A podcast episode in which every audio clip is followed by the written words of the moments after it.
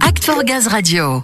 50 000, c'est le poids en tonnes des biodéchets alimentaires produits par an sur le territoire de Nantes Métropole. Une source non négligeable à revaloriser, bien entendu. Et une étude de l'agence d'urbanisme de la région nantaise suggère de développer la méthanisation. C'est l'occasion de voir ce qui se fait déjà sur la région Pays de la Loire et ce qui peut être encore développé dans les années à venir.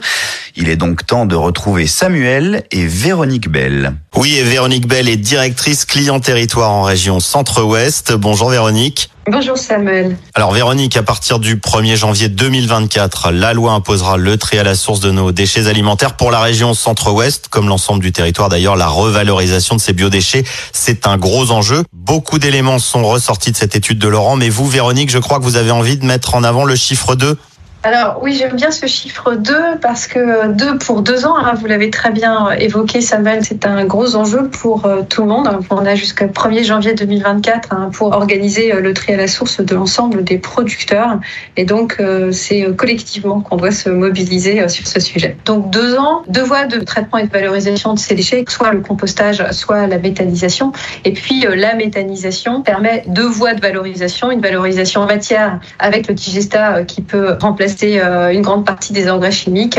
Et puis, bien entendu, la valorisation en énergie avec euh, la production de biométhane. Et enfin, si je reviens sur euh, l'appel à projet tout récent, le deuxième d'ailleurs appel à projet, donc sur les biodéchets, eh bien, les collectivités ont deux mois et demi pour être exact pour répondre. Vous voyez, Sabelle, le chiffre 2 est extrêmement important pour les biodéchets. Cette étude de Laurent, l'agence d'urbanisme de la région nantaise, révèle aussi qu'une part infime seulement des biodéchets sont collectés et valorisés en compost ou en biogaz sur la métropole de Nantes, alors qu'il y a une matière considérable à revaloriser. On parle de 50 000 tonnes oui, absolument. Et alors, si on regarde dans un premier temps à l'échelle du pays de la Loire, on a déjà 270 000 tonnes de biodéchets qui sont traités et valorisés en méthanisation. On pourra, grâce au tri euh, sélectif, augmenter de 50% euh, cette valorisation. Un chiffre intéressant et un ratio intéressant qui a été évoqué par euh, Laurent, c'est que on pourrait, si on valorisait en méthanisation le gisement des biodéchets mobilisables sur Nantes,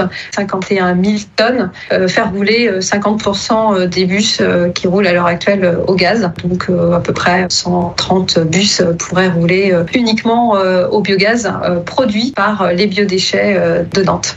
Il y a un autre 2 qu'on n'a pas évoqué, Véronique. 2%, c'est ce que représente actuellement la consommation de gaz vert sur le territoire des Pays de la Loire, avec 11 sites de méthanisation en injection. L'objectif, c'est d'arriver à 27% en 2030 pour atteindre les 100% en 2050 alors oui, vous avez raison, ce sont des jalons. Hein. On a un premier jalon en 2025 d'avoir 23 euh, sites de méthanisation supplémentaires, en plus des 11 que vous évoquez, qui sur la région Pays de la Loire pourront traiter euh, des biodéchets.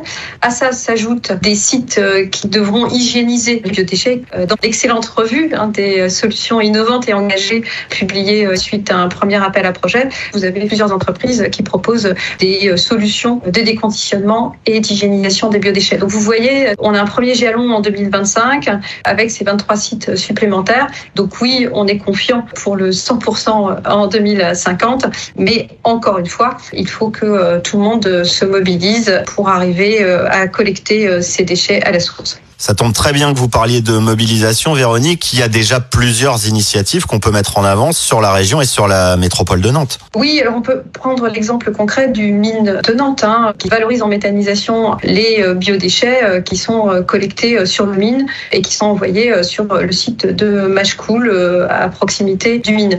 Ce que j'aimerais évoquer aussi avec vous, c'est que j'entends beaucoup là depuis que je suis arrivée en région le terme proximité, circuit court. Il est effectivement important de trouver des solutions qui permettent en fait une valorisation dite en circuit court, une boucle économie circulaire, en trouvant des sites et de déconditionnement euh, et d'hygiénisation si besoin et euh, de valorisation en mécanisation proches des sites de production. Donc tout est à organiser. C'est la raison pour laquelle euh, l'étude qui a été faite par Laurent est extrêmement intéressante pour comprendre où sont les gisements et comment les valoriser. Bon, on voit bien que l'élan de votre côté, il est là pour avancer collectivement et mobiliser tous les acteurs. L'une des grandes étapes, c'est de renforcer en encore la communication? Absolument, Samuel. Euh, communication et pédagogie, c'est fondamental. Et évoquer les biodéchets et le tri à la source, c'est très concret. À partir du moment où vous parlez euh, des biodéchets qui font rouler euh, le bus que vous prenez le matin, vous parlez au plus grand nombre. Et ça, c'est assez fondamental pour arriver à avoir une mobilisation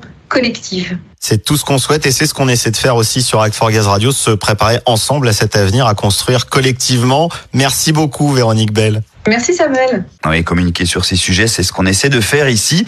On en profite hein, pour le rappeler. À partir du 1er janvier 2024, la loi nous imposera à tous le tri et la revalorisation de nos biodéchets.